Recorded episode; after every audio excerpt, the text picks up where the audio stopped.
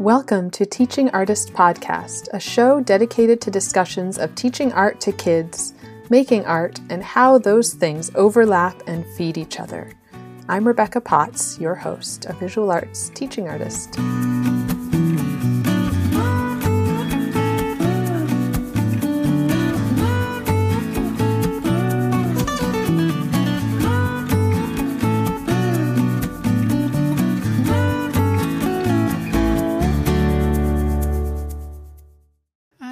Feeling pretty overwhelmed lately, but also feeling so much support and encouragement to keep going.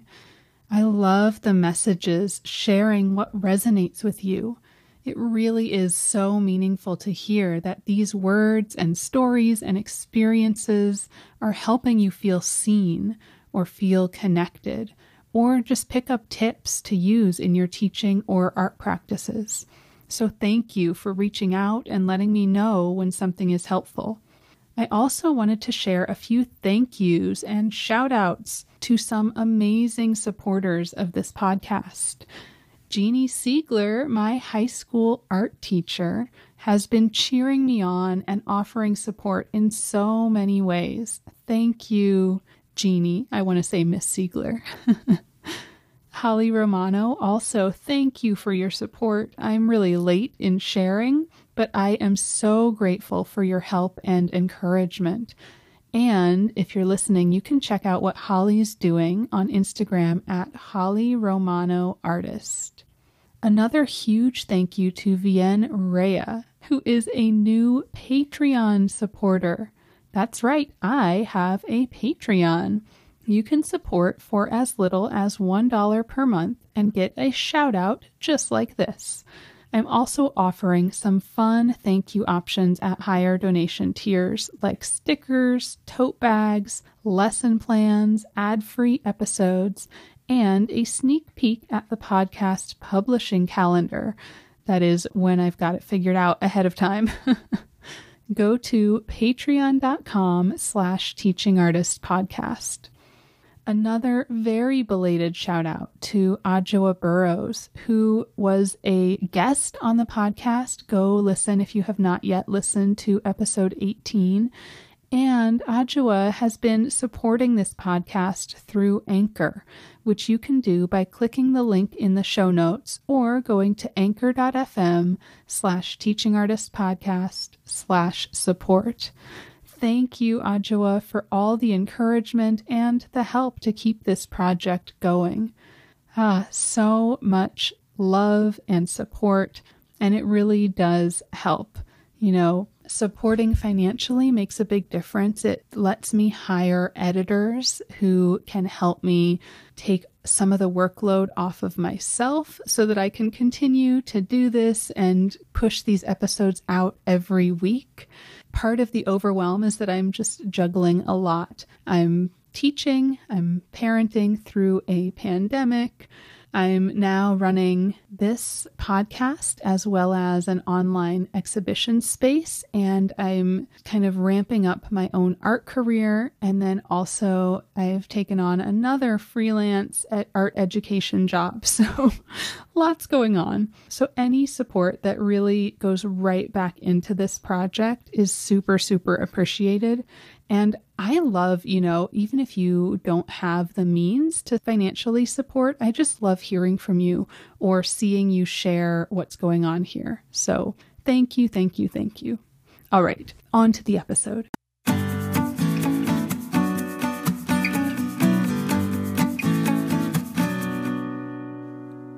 Our featured artist this week is Lisa Foster. Her historical figures series was inspired by the death of Ruth Bader Ginsburg. Like many, she had long been inspired by Justice Ginsburg's persona and accomplishments. Lisa found the images of flowers, gifts, and cards laid by mourners outside the Supreme Court moving and beautiful. This collection of items created a kind of portrait of Ruth Bader Ginsburg, of what she had accomplished, the lives she touched, and the legacy she left behind. The portrait Lisa made of her soon after is a silhouette filled in with flowers, patterns, and other images from the reproduction quilting fabrics that are Lisa's primary medium. The portrait is titled, How Fortunate I Was to Be Alive and a Lawyer. The full quote is How fortunate I was to be alive and a lawyer when, for the first time in United States history, it became possible to urge successfully before legislatures and courts the equal citizenship stature of women and men as a fundamental constitutional principle. That RBG portrait sparked something, and Lisa continued the series. She made portraits of Eleanor Roosevelt and Harriet Tubman, styled in the same fashion. Both have direct quotes as their titles. The portrait of Eleanor is titled, The Future Belongs to Those Who Believe in the Beauty of Their Dreams. And the fabric painting of Harriet is called, Every Great Dream Begins with a Dreamer. From the quote, Every great dream begins with a dreamer. Always remember you have within you the strength, the patience, and the passion to reach for the stars to change the world. Lisa continues this series and has since made portraits of other historical women, including Mary Cassatt, Georgia O'Keeffe, and Lucy Stone. Lisa says, I feel as though my portraits stand in contrast to society's tendency to judge women on their appearances by eliminating those appearances. My goal is to portray my subjects in a more reverential and holistic manner. These paintings are memorials, installations made from love and sisterhood and reproduction quilting fabrics. They are meditations on each life, an imprint of what was. My work speaks to the impermanence and non self nature of each of us. These women can be held or seen no longer but their accomplishments have changed the world, and their words can still inspire and comfort us. Such beautiful and moving work. Head to our blog to check it out at teachingartistpodcast.com slash featured dash artists. And I will link to that as well. Now, would you like to be featured? You can submit work at teachingartistpodcast.com slash opportunities. Jessica Kitzman and I connected through Stay Home Gallery, where we are both represented for 2021. Ah! It has been such a joy to get to know her and her art practice through the gallery, and it was so nice connecting about teaching in this conversation. Jessica talked about her path to teaching through AmeriCorps and how being in a classroom full of kids making art reignited her art practice. She shared how discovering TAB and shifting to a choice based pedagogy felt right and led her to expand her own art career as well. She said, opening up freedom for my students did the same for me and being intentional about our choices as teachers and holding ourselves accountable for who, what, and how we share with students is so important. I loved hearing about her work and the ideas she's exploring through materials with so much embedded meaning. She uses thrifted fabrics, National Geographic magazines handed down from her grandparents, and scraps with layers of meaning. The way she has shifted her practice over time was inspiring. Jessica moved from photography to painting to playing with materials inspired by her students. She shared how her concepts and the way she was writing about her work drove her work to shift and pushed her to explore textiles. It felt powerful in vulnerability to hear how her use of scraps is a metaphor for her own life she said, I was in pieces also. And she talked about putting those pieces back together in this textile practice that is so connected to her collage work. I'm excited to see how her work evolves. Jessica Kitzman lives in Minneapolis, Minnesota, and currently teaches photography at Richfield High School. Jessica has taught art since earning a Master's of Arts in Teaching at the School of Visual Arts in New York City in 2009, and she's taught all grades K through 12.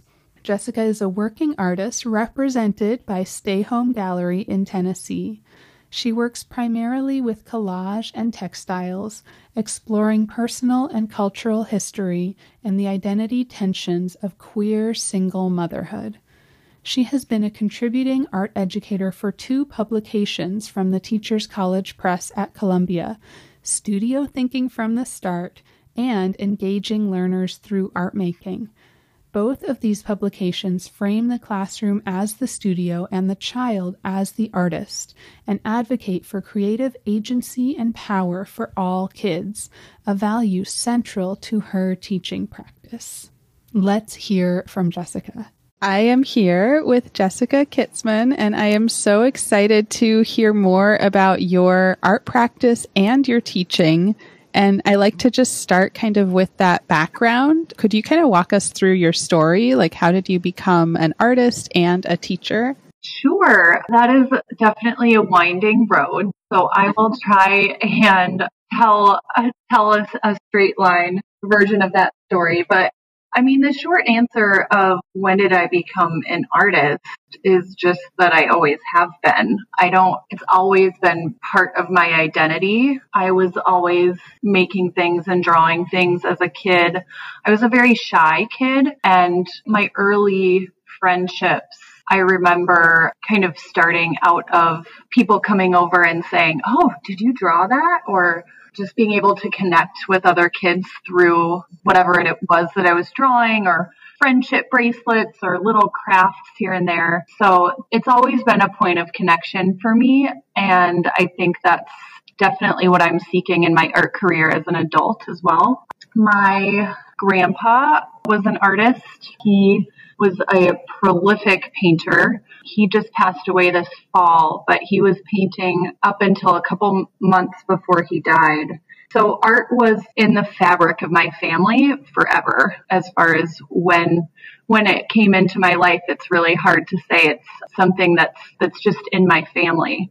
My mom and my grandma are both quilters and they picked that up later in life, but when I was a kid, there was always sewing around and little projects here and there, and that was always really encouraged. As far as when did teaching come into my life, that part is also a little bit hard to pinpoint. I was the kid who got my Red Cross babysitting certificate, little card that I could carry around in my wallet. I think I was maybe 12 or something so I I've always loved working with little kids.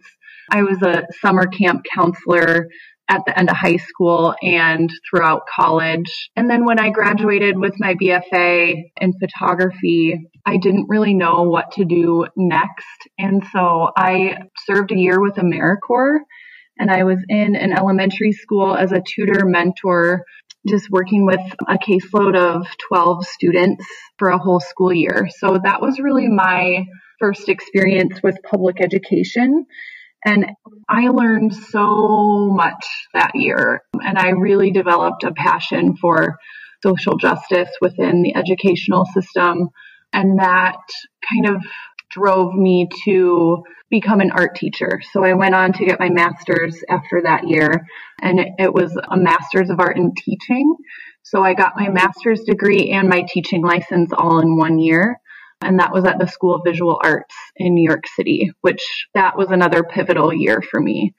And I would say until I kind of stopped making art after after my my BFA I didn't know where to go with it. And I wasn't finding those same connections with people through my art. So that really stopped until I started teaching. And I, there was something about being in a classroom of kids all making art that just lit me up. And that really propelled me back into my own art practice in a very different way. And it's hard for me to even articulate what it was, but something opened up for me in teaching kids and being around all of that really free creative energy.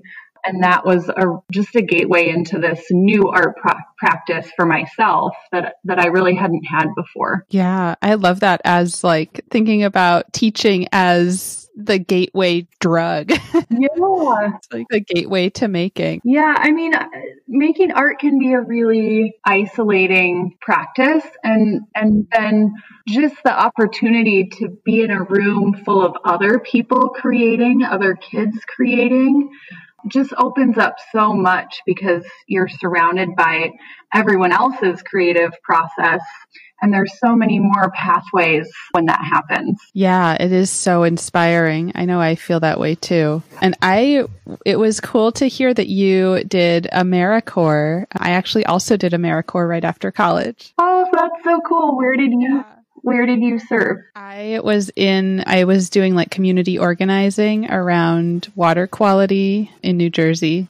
Oh, wow was it a one year or a two year service? Yeah, it was one year. Okay. Yeah. I credit that year for just so many things in my life. And I always say that I feel like everyone should do a year of AmeriCorps sometime in their life because it just taught me so much about my community, about the structure of our, our country, the things that are really most important to me. I just gained so much out of that one year. And so much, I mean, I feel like you were also talking about how like you weren't really sure what direction to go. I felt that way too. Like I wasn't really sure, you know, I had I was very idealistic and I had all these sort of things I hoped for, but I didn't really know how to achieve anything. Yeah. so having, yeah, like having that time to kind of figure it out mm-hmm. was really mm-hmm. helpful. Yeah, I think when you're young and right out of college, you have all of these dreams and, you know, some days, but you really don't understand the pathway to those those dream mm-hmm. days. And so and when you're that young, you want everything to happen immediately. So learning that everything takes time and that dreams take time mm-hmm. is just a really important piece of that for me. That took a long Yeah. yeah, I feel like I'm still still fighting that. yeah, yeah. I get impatient with the the process of things. yeah, definitely.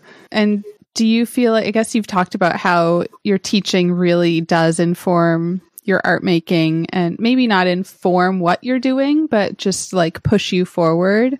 Do you feel like you know, once you kind of got back to making, has teaching been helpful or has it been like, how do they kind of feed each other, making and teaching? Yeah, well, I would say at different parts of my, so I've been teaching now for 11 years. In the first couple years, I, if I compare what I was making at home versus what I was teaching, or, you know, my, my art life alongside my teaching life, yeah. Those first couple years, I was just very overwhelmed with my role as a teacher. And so much of that time was devoted to sketching in a sketchbook. If the students were watching a video about an artist, I was filling up sketchbook pages. I was filling up sketchbook pages with note about kids of new strategies to try, new lessons I wanted to try, different artists I wanted to show them. So I have, I think, three or four sketchbooks that are just packed with notes and drawings. And some of the pages are really elaborate, other pages are super quick, but um, it's so cool to look back at that time. I had never really kept a sketchbook before. And so I can tell that that was just a really intense transform, transformative period for me. And that I think really propelled me into other processes. Before, before teaching, I was really mainly in the dark room. I was a photographer, so I, I wasn't doing things um, with paint and colored pencils and crayons and all these things that I was now teaching in the classroom. So just kind of letting myself play with all of all of those things was was really important. And then about I want to say 3 years into my teaching practice, I learned about a pedagogy called teaching for artistic behavior. And I adapted that philosophy into my classroom. It's a, it's a, a student choice based philosophy. If you really boil it down, there's really three pillars. The first is that the child is the artist. So my role as an art teacher is not to dream up the project that the child will replicate. My job as the art teacher is to give the child the space and, and opportunity to make the child's dreams and ideas come to life. So the child is the artist, the, the classroom is the studio. So I was setting up studio centers for, for kids to explore using their own ideas. And the third pillar is what do artists do? So really looking at behaviors and um, curiosities and patterns that, that artists use in their creative process. So opening up that freedom for my students did the same thing for my own art practice. That was such an explosion in my own art practice. It's really cool for me to reflect on the parallels between those two times. I started painting so much during that time and filling more sketchbooks, but my sketchbooks became more about my own art instead of about, you know, my day to day experience as a teacher. Um, and so, yeah, it, w- it was just so cool to see that freedom open up for myself at the same time that, that I was trying to open that up for, for the kids. Yeah, that's amazing. I feel like I've talked to several people who once they discovered TAB and i feel the same way it just felt like why was i not doing this always? Like this just feels like this is how it should be. Yeah i mean i just kept having this terrible feeling that i was teaching in a way that artists don't work. Artists don't follow the rules. Artists do not want step by step tutorials artists mm-hmm. are craving freedom and self expression and connection and community and collaboration. And all of those things can really happen in a TAB environment and not really in the more teacher directed project driven way that I was working before. Yeah, and it's it's interesting too how I feel like if you are making art and you, you know, feel like you are an artist as a teacher, you just I don't know, everybody that has been like pretty active in the studio that I've spoken to really gravitates towards TAB or at least like some level of choice for exactly that reason like feeling like you're treating your students like artists as well and that you as an artist would want to have that freedom. Right right. My so i mentioned that my grandpa was an artist but he was also a, a lifelong art teacher. He taught high school and then he went on to t- teach at the college level and I think his his longest position was at the Iowa State University. I think he was there for 35 years. But when I went to get my license to teach, he said, Jessica, if you are teaching art, you better be making art. You have no business teaching if you are not making. And he he just was so I remember how firm he was on that point and in many following conversations and I think that really was a big part of, you know, that was another big part of my art life continuing to grow alongside my teaching was with that advice. Yeah, that's so powerful to hear too from someone who's had all of that experience. Yeah. What kind of work did he make? He was a painter, mainly in acrylic. There are a few he did some woodcuts in the in the 60s mainly and in his earlier career was working just with whatever paint so there's a lot of his early stuff that's with like house paint and just found paint. I, I think there's a lot of texture in my work and I like to think that some of that rubbed off because he was also really a very textural painter he added sand to a lot of his paintings. So he would mix sand into the paint itself and then paint that onto the canvas. Some of his paintings look like they're carved into stone. Yeah, so he was a painter. He has lots of lots of imaginary cityscapes.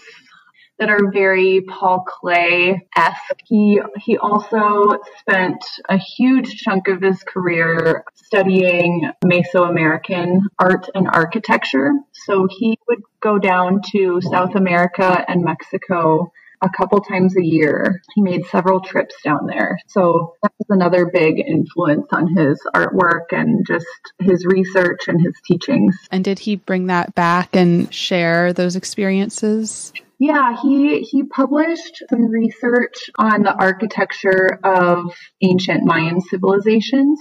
And so that's I've I have his manuscript from from that work and I've I've been reading through it this fall. So it's just really really cool to read through what got him going and what got him inspired in his work and it's just such a cool legacy to to have now to kind of look through and, and connect with now that he's he's gone. Uh, that's amazing. Thank you.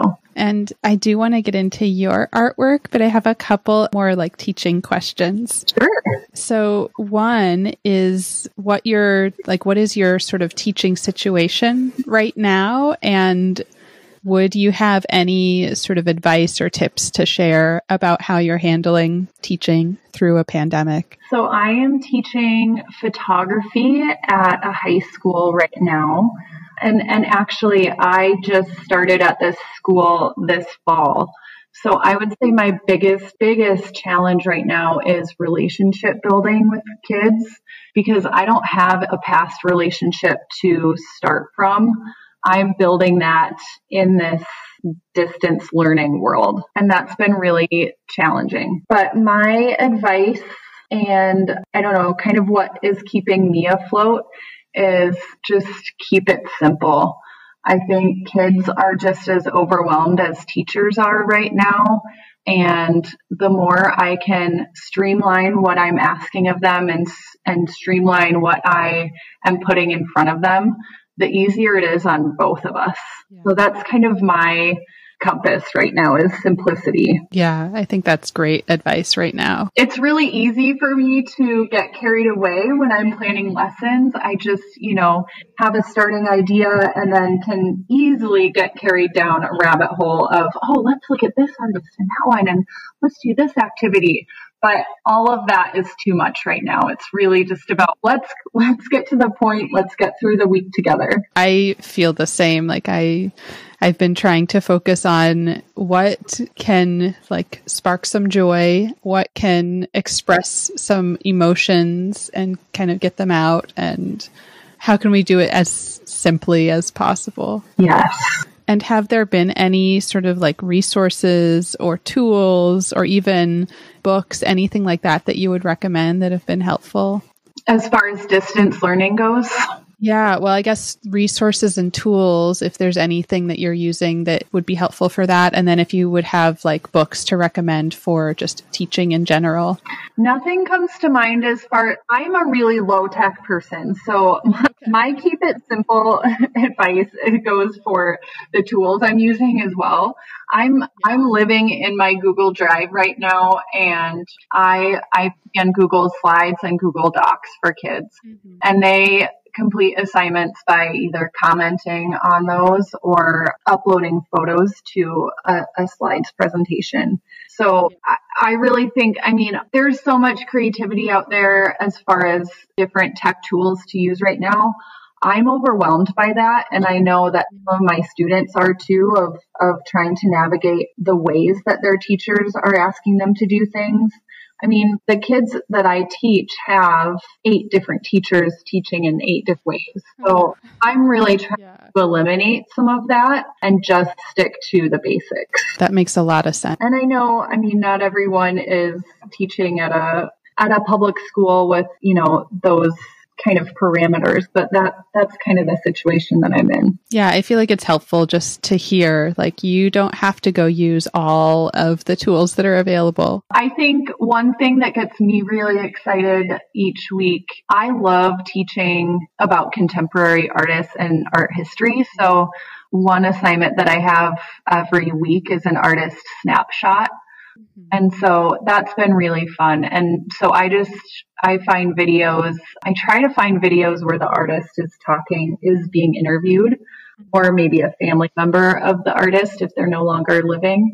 I find so much value in teaching living artists and contemporary artists to kids, though, that they can really connect with and see as real people. And with those, I've been thinking about sort of the context in which we're sharing artists.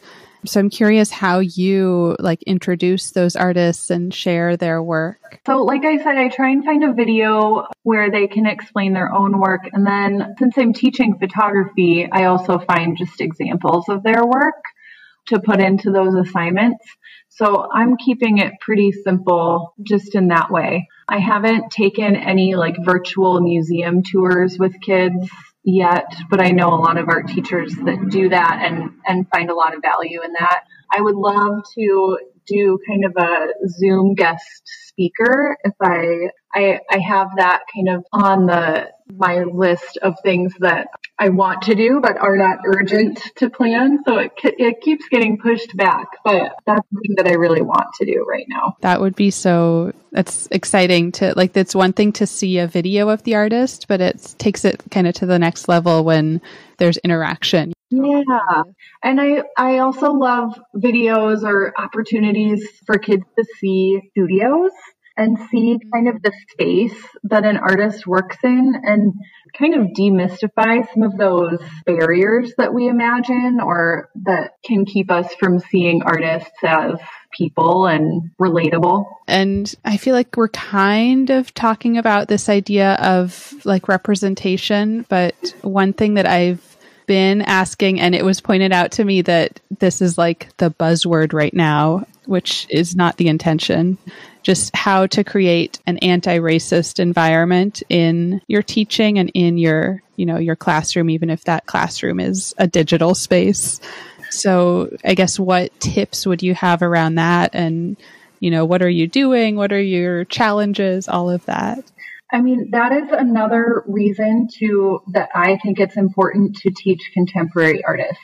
Because if you go to too many art history resources are loaded with the same dead white men of the European art tradition, or they are showing artifacts from ancient cultures. And so I see so much value in number one, holding yourself accountable as a teacher and saying, okay, if I'm going to show 10 artists this year, being intentional about who those 10 people are. Are you representing people of different artist identities? And that includes race, that includes sexual identity, that includes gender and non binary artists. That can include so many different things, but it really does take intention because if you have grown up in our current and recent past art education system, you you have learned all of those dead white men, and that's what you're going to gravitate towards unless you work against that. I just yesterday stopped by. I was donating some artwork to a raffle for a local coffee shop, and it's connected to Native American gallery in Minneapolis called All My Relations Gallery. And they show all contemporary work by Native artists. And I was just talking with the man that was there Uh, about he he was telling me that I sorry to go back. I had asked if they ever do field trips, and he was like, "Oh yeah, we love we love having field trips." I remember we had this one artist who who would always do artist talks for field trips, and she would say she would hold up one of her pieces and ask them, "Is this Native American artwork?" He said, "You know, it didn't have any feathers or." You know, any of the stereotypical native visuals in it. And his point was it's Native American if a Native American person made it. And there's just so many things that we need to dismantle there and, and teach our kids that Native American artists are living and working and making so much work, whether it's about their culture or not. That's one culture, one demographic that so often gets relegated to the past. And so I think we have a responsibility as art teachers to be going out and connecting with living artists that fall into those different identities. We have a responsibility to break down those walls. That that falls on us. And when we do that, it's much easier to pass authentic teaching down to our kids. I love that talk about intentionality and like holding ourselves accountable as teachers and that's the hard work that that we have to put in.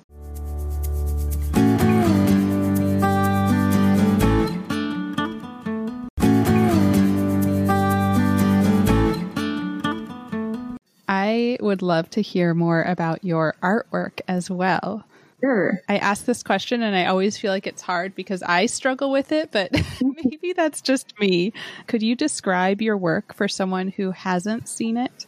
Sure. I think when I was talking about kind of my teaching and my art making and just the lines between them, I mentioned that I started painting and I painted for probably about five years, mainly in acrylic alongside some watercolor too.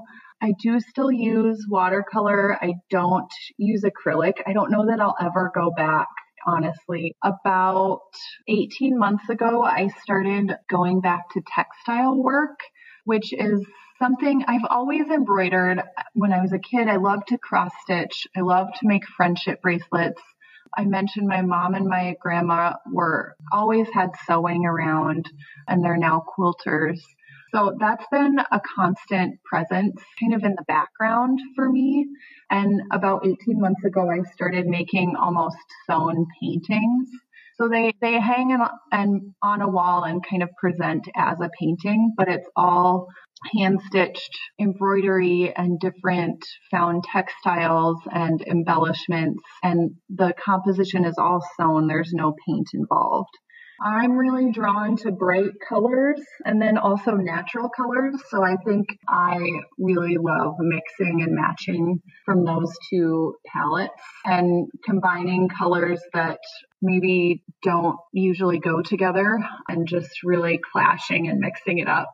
I also am really drawn to texture, as I was mentioning before. So there's a lot of texture involved in my work too.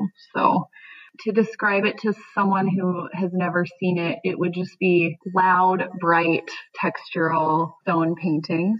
And then I also do a lot of collage work and and that work I I'm starting to see more similarities the longer I'm doing both of these bodies of work kind of side by side.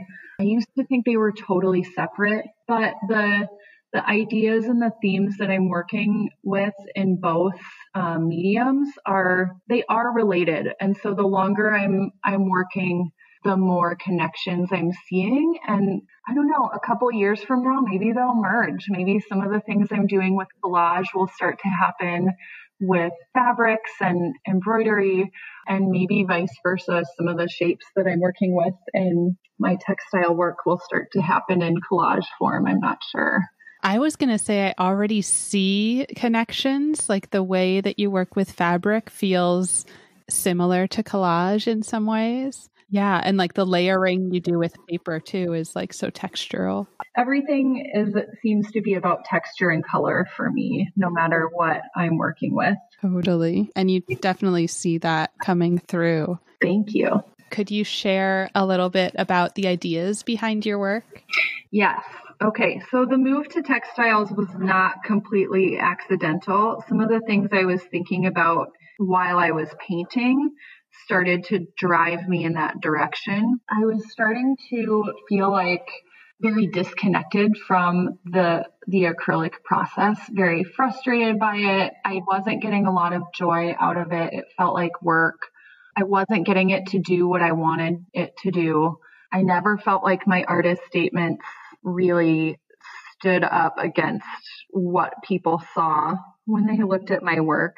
So there was a real disconnect there. And I started to think about, you know, a lot of the ideas that I was putting into my artist statement were about my own identity as a woman artist, as a queer artist, as a, as a mother artist, and just these tensions between all of those identities and how they fit into the art world and what I want to say in that conversation. And so I started really wanting to bring textiles in, back into the work. And I just got, became obsessed with this idea of sewing onto the canvas, which that didn't really work out. Canvas, especially gessoed canvas is really hard to sew, especially on your hands. So I just decided to make my own. My first one was on a pillowcase and I had never stretched my own canvas before, so I had to learn how to stretch the, the fabric onto the stretcher bars afterward. So I just kind of taught myself how to do those things. But this, that's a long way to say that this work is about my experience as a, as a mother. I have since gone through a divorce. So now I'm a single mom and a lot of those ideas and feelings and experiences are coming into the work as well. And I think initially when I started working with fabric, I was also really obsessed with the idea of scraps because I felt like I was in, in pieces also. And so that was just a really powerful metaphor for me to kind of take these things that weren't needed, that were pieces of something else, and put them back together in, in something new and kind of reimagining them as something beautiful. And I think that's a lot of what I look to art for in the first place. So that's kind of a broad answer to your question. With my collage work, I'm also really interested in family history and cultural history and kind of how those layer up. I am using National Geographics that I inherited from my grandparents. One of my grandmas was a school librarian for many years. And so she had this whole collection and and they loved reading National Geographic too. But my collection spans from the 1930s all the way till the early 2000s. Wow. Yeah, yeah. And so it's just like this time capsule, really. And I've had them for years, probably nine years now, nine or 10 years. And I've never known what to do with them. And so I started playing around with them a couple years ago. And when you read through National Geographic, it is a an archive of kind of this white male lens on the world. When when you read the advertisements, when you really kind of delve into who who they're advertising to, who they're selling what to, how they're talking about different cultures around the world, you really see how ingrained our problems, our current problems are. So that was a big starting point for me in what I wanted to say with that work. So it's really about looking at all of the ripples that have created this moment and really trying to sit with all of that as as my own cultural past. And then also uh, with my personal history you know my my grandparents absorbed all of that information and passed it down to my parents who did that for me. So it's the the word groundwater is central to that work and just really exploring and, and looking at all of the connections, all of the consumption that happened to create this present moment. Yeah, I love that. That image, just using the word groundwater, brings up the image of the water seeping. It's, you know, just slowly like trickling and seeping through. A lot of my ideas are use language of the natural world and specifically plants but but yeah i think anything we can do to connect ourselves back to what we are as as natural beings is really powerful. Absolutely. This is a little bit of a tangent, a little bit of an aside, but groundwater for me so my dad was an engineer for the environmental protection agency and he worked with groundwater and i remember in elementary school he occasionally would come in and like talk to the class. Maybe it was one of those like parent bring your parents in and talk about their jobs sort of thing. But he, whenever he was whenever he was like asked to come in, he would bring this it almost looked like an ant farm, you know, like two pieces of glass with like dirt in between. Mm-hmm.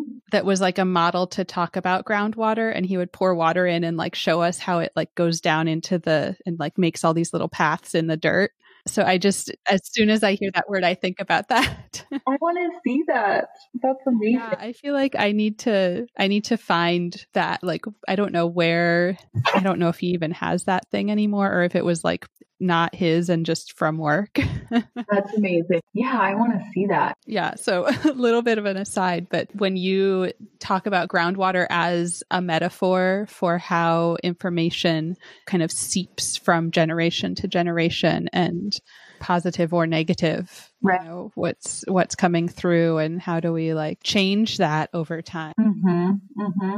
and i think too a lot of that is connected to my experience as a parent and childhood goes so fast. I can't believe my oldest is seven already. And so you know, it's easy to go just survive day by day without really thinking about what rituals or stories or practices or experiences I'm putting in their groundwater.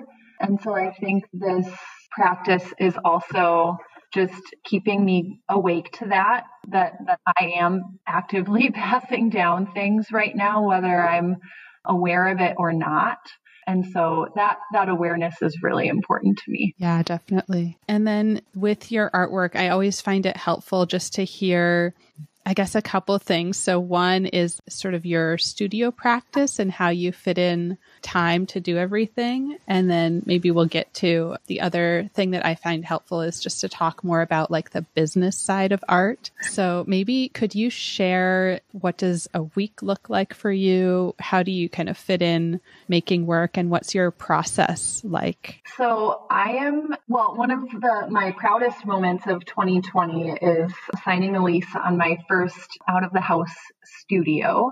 So I share studio space in Northeast Minneapolis in the in the Northrup King building with five other artists. So I have my little corner in our beautifully lit room with tall windows and it used to be an old factory. So it's a very industrial space. So I come here, I don't have my kids on Wednesday or Thursday. So I come here on those days and work and this, I'm, I'm really still building some of these patterns and some of these schedules for myself. But my goal for myself is to get 20 hours in the studio every week. And that I, I should also mention that I am teaching part time right now. So I am a 0.54 FTE teacher. Mm-hmm. So during the day on Thursdays and Fridays, generally I am working in the studio. And then on weekends that I don't have my kids, I'm also in the studio. So my ex-wife and I do do co-parent and that is allowing me some time to do my art that I didn't really have before. So I'm so far able to to do that. And then of course I'm always doing artwork after my kids are in bed or uh, if I some sometimes I'll have a large embroidery or collage just out on the kitchen table and I'll sew for five minutes here and there, just when that fits. It really depends on, you know, if I'm starting a new project, I need a good five hours in the studio to really get it off the ground. Sometimes more than that. But then once the project is kind of in the middle, once that piece is mobile and I can take it home, and that's when I can really spend five minutes or 10 minutes here and there. A lot of my big textile work is, oh, it just is, is very labor intensive. It's all hand sewn. So uh, one shape can take me a long time to sew onto the base fabric or you know one kind of part of embroidery can take a while so it's really helpful to to have that at home with me where I can just pick it up and put it down quickly. Yeah, that really helps. So does it start by selecting shapes, choosing shapes and like do you t- kind of tack them down and then it becomes mobile? Yeah, I used to use what's it called? I don't know the terms. you iron it on and it makes the fabric. Yeah. So I used to do that and but not all of the fabrics that I choose. I I also haven't talked about how I find my fabrics. I thrift everything. Everything I use is secondhand. which a lot of the fabrics I use have like a vintage, I don't know, tone to them. Others are my own, like I've used old dish towels and pillow cases that I that are from my own home, but most of what I find is thrifted. I don't use anything new. So a lot of the fabrics I was finding are like flammable. So ironing on didn't really work. Or they were too thick. A lot of them were thick enough that that backing didn't work. So I started just pinning everything and then, yeah, going through and hand sewing each shape on. So once everything is pinned, I can take it home and then I kind of clamp it on the stretchers at, at a certain point so that I can start the embroidery.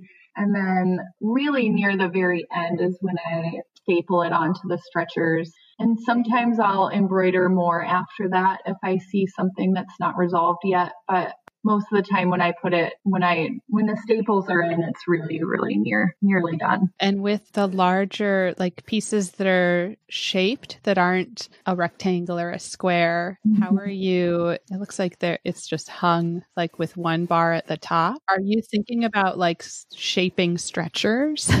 or keeping it more loose like that? No, I am not going to venture into shaping stretchers.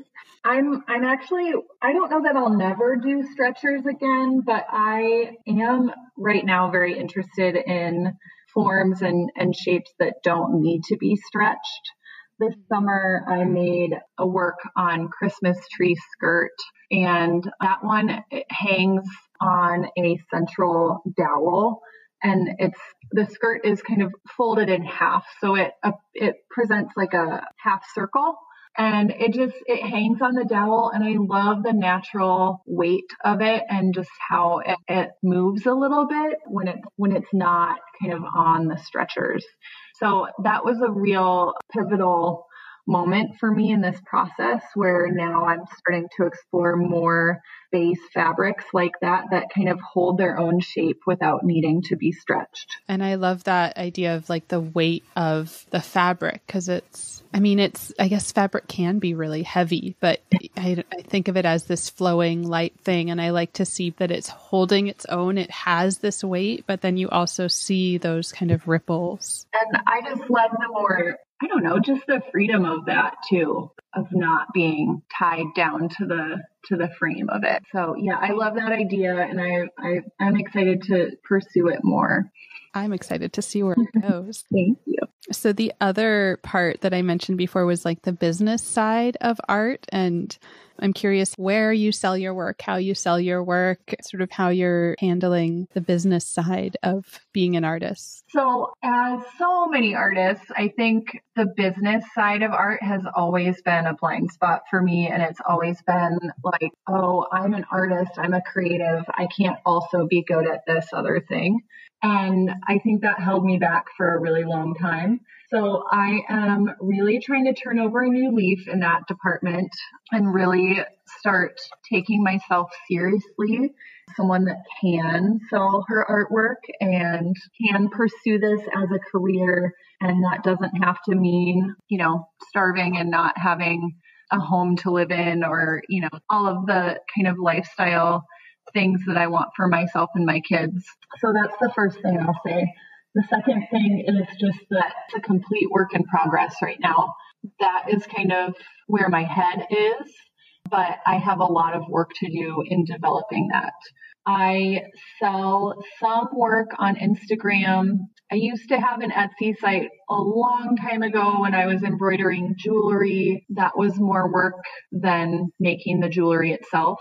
Then I had a big cartel site for paintings. That was a, a little bit more successful, but again, it just wasn't for me. This more recent work with textiles, I have had some success selling just directly on Instagram. So that's been good.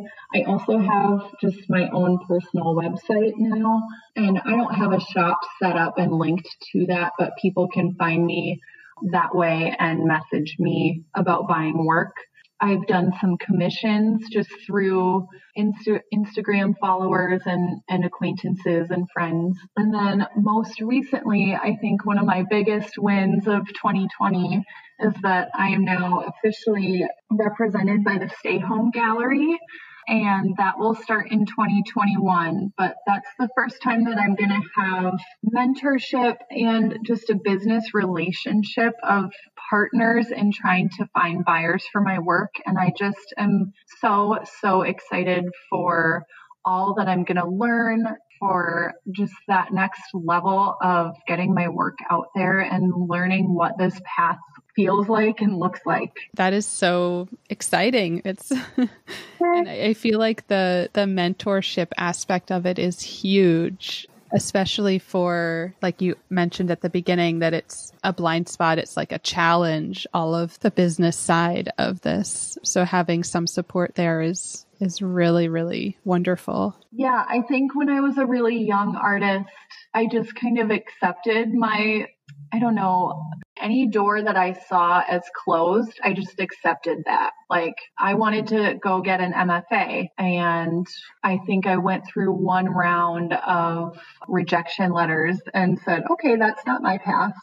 And, you know, I could spend a lot of time on what if I hadn't accepted that.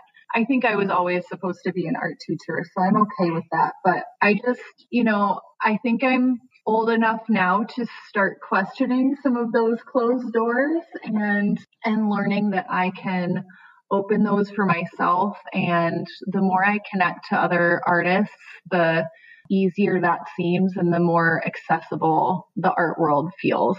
Yeah, I love that kind of pushing those doors open for yourself. Would you have, I know, like you said, it's all a work in progress, but I feel like it's helpful just to hear even, you know, to hear from people who are like in it right now. If you have any tips for other artists, maybe what would you tell yourself like five years ago? I would say connection has to, for me, my gateway into this like next level of calling this my art career and pursuing this as my art career it's all centered around connection for me. It has all been about de isolating myself. And the more I connect with people, whether it's through Instagram, like if I really connect with some art that I see or what, what somebody writes about their art, sending them a message and just connecting. I think so many walls that are up are so imaginary. And when you send a message and connect with someone, you really break those down. The other thing that I really have benefited from is it's hard right now, but trying to connect locally too. It can't all be online. At least for me, it can't. I need some in person or some local connections as well. So anytime you can attend an artist talk, I went to several artist talks last winter and maybe even the winter before and that just helped me again see artists as real people and not these like unicorns that uh, either are magical or aren't. It's just like there's so much demystifying that had to happen for me to see myself in that role as an artist pursuing a career in art. So the more I can meet people and and connect and talk with them and ask them what their strategies are or just listen to them. That's that's where i find the most success. Yeah and i feel like that's what we do like it, it, comes full circle. That's kind of like what we were talking about doing for our students and yeah. it's also something we have to do for ourselves. Yeah i think that's another thing that happened with TAB for me is that when I was teaching uh, in a teacher directed approach where I was asking students to all work on their one isolated artwork, I was upholding all of those walls. I was really making an environment where you either were successful at a process or you were not. There was no room for, oh, use your skills over there on that. Or what if the two of you got together on something? That would be amazing. In the TAB classroom, all of these connections formed completely organically based on friendships, based on whoever happened to be at the fiber center at the same time. Kids, kids have this natural curiosity and natural collaboration that kind of spark new things for each other. And that is so valuable. And that's that's what i hope to see in my art career too is is being able to work with artists in that kind of way where we are all all connected and all working kind of together obviously in our own processes but within within similar goals or within within our communities. Yeah. Oh, I love that. And I'm excited to collaborate. yeah, me too. Okay, I have a few fun get to know you questions. One that's very broad, so you can answer this however you want. What are you curious about right now? Oh, wow. So many things. You know, one thing that I'm very curious about is my own art practice, right? I, I kind of mentioned that I'm moving from work that's stretched on stretcher bars to, to work that's not. In my newest work, I'm also really thinking about what if it was a sculpture or just different kind of final products than than I've ever done before. Just rethinking I don't know, the the ways that I'm using my materials. So I guess I'm super curious about fabric and texture and all of that and how it goes together to kind of say what I want to say. So I'm ex- I'm excited to keep exploring new processes in the coming year. Ooh, I like the idea of moving more sculptural. Thank you. Uh, okay, just a fun kind of silly question. What is your favorite food? Hmm, croutons. yeah, I would eat them plain without a salad, but salad is great too. I am a vegetarian, so I eat a lot of salad. Oh, I love that. That crunch. Yeah, yeah. I and in fact, I love any kind of crunch. That's definitely a go to for me. And is there anyone that you would like to give a shout out to or thank? Yeah, I would love to thank the, the artist mother community and the stay home gallery community. I I really both like I said, connection is everything to me as an artist right now. And both of those communities have provided so deeply for me in this in this time. I think I discovered the Artist Mother podcast about, I don't know, maybe six months before my ex wife and I separated. And that became just like a very important part of that time for me of feeling connected and part of something, even in the midst of such personal life turmoil. So, Kaylin Butine and, and Pam Marlene Taylor, thank you both for for that ray of hope during this really dark time for me. And I would thank them both too. uh, and I also, I mean, they're both very inspiring to me just because they have taken on creating community as much as they have taken on their own art practice and i i only hope that i can create some of the community that they have through my art practice i feel like that if we can all focus on community creation and community healing and community connection, the world will be a much, much more joyful place to be a person. Yes. Oh, yes, definitely. Okay, last thing. Where can our listeners connect with you online? Thinking of connection. Yeah. My website is jessicakitzman.com. And then my Instagram handle is Jessica Kitzman Xylem and I'm mostly just on Instagram. I really don't use Facebook or Twitter or any other social media platforms. Cool. And I will link to you, and everybody can go see the work. You should go look at it, and you can reach out to Jessica through Instagram or through the website. Yeah. Thank you, Rebecca. Yeah. Thank you so much for taking the time and for sharing so much with us. Of course. Yeah. I would love to connect with any other art teachers or anyone considering a career teaching art.